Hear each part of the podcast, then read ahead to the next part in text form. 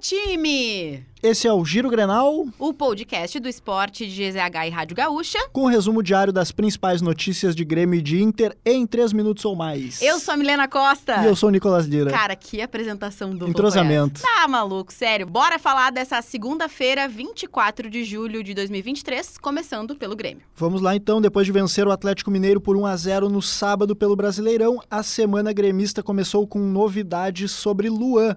O Grêmio e o jogador estão tratando dos detalhes finais para anunciar a contratação. A informação é do colunista de GZH, Eduardo Gabardo. E claro que a torcida quer saber, né? Afinal de contas, em que pé está isso? Pois é, o jogador acertou a rescisão com o Corinthians. O acordo verbal já foi fechado com o Grêmio, só faltando a assinatura do contrato. Entre terça e quarta-feira, Luan deve desembarcar em Porto Alegre. E a tendência é de que a torcida faça uma festa de recepção ao jogador. Afinal, né? Muita história. O atleta assinará até dezembro e receberá um salário de 50 mil reais. E o Grêmio deve voltar a contar com o lateral cuiabano diante do Flamengo quarta-feira pela Copa do Brasil. O jogador chegou a ser relacionado e concentrar com os demais atletas para enfrentar o Atlético Mineiro, mas não ficou no banco de reservas. Ele ficou fora do jogo por sintomas gripais. E agora, indo pro outro lado, falando de Inter, a estreia de Eduardo Cudê foi com um empate em 0 a 0 diante do Bragantino, fora de casa. Além da novidade na Casa Mata, a equipe teve um novo posicionamento com dois atacantes. Deu o que falar, na verdade, né? Entre eles estava Alan Patrick, que atuou mais adiantado como parceiro de Enervalência.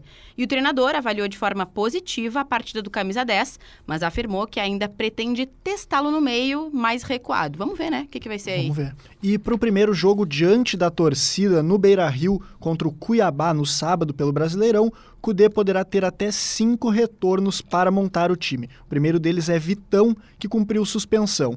Duas voltas dependem do condicionamento físico. Maurício e Pedro Henrique, que passaram as últimas semanas se recuperando de lesões musculares.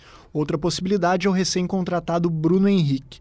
Já o caso mais delicado é o de Luiz Adriano. O centroavante perdeu a mãe na última semana e aí vai depender de como vai estar o Luiz Adriano depois desse drama familiar. A gente deseja aí força para o Luiz Adriano superar esse momento. Com certeza, né? E já antecipando aqui no Giro Grenal, aproveitar para o pessoal acompanhar nossa transmissão de quarta-feira, né? Quando o Grêmio vai entrar em campo contra o Flamengo pela Copa do Brasil. Claro que amanhã no Giro vamos falar sobre isso, mas já aproveitando para o pessoal acompanhar na Rádio Gaúcha e também no YouTube de GZH.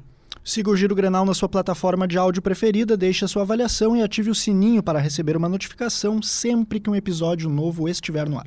A produção desse episódio é de Janaína Ville, técnica e edição de áudio de Christian Rafael e siga arroba esportesgzh nas redes sociais, que inclusive está bombando as redes sociais de Esportes ZH, porque Por que, Milena Costa? Cara- E assim, é uma pena que o Giro Grenal não tenha vídeo para vocês verem como Milena Costa está trajada fazendo esse Giro Grenal. é isso, vou dizer aqui, ó, trajada com a temática de quem acordou hoje, elétrica para ver a Copa do Mundo e para ver, na verdade, né, o jogo do Brasil. Que grande atuação, Nossa né, Milena? O Brasil Senhora. amassou a seleção do Panamá desde o início do jogo com muita pressão, muita intensidade e construiu com tranquilidade o placar de 4 a 0 né? É isso, eu diria que trajada aqui com a minha camisa verde e amarela da seleção feminina, né, que ainda não tem uma estrela, mas esse ano é o ano de conquistar, porque o meu iludômetro, Nicolas o meu Lira, disparou, tá mil por cento. lá do outro lado do mundo. É isso, bora, né? Agora a gente vê o Brasil em campo no sábado,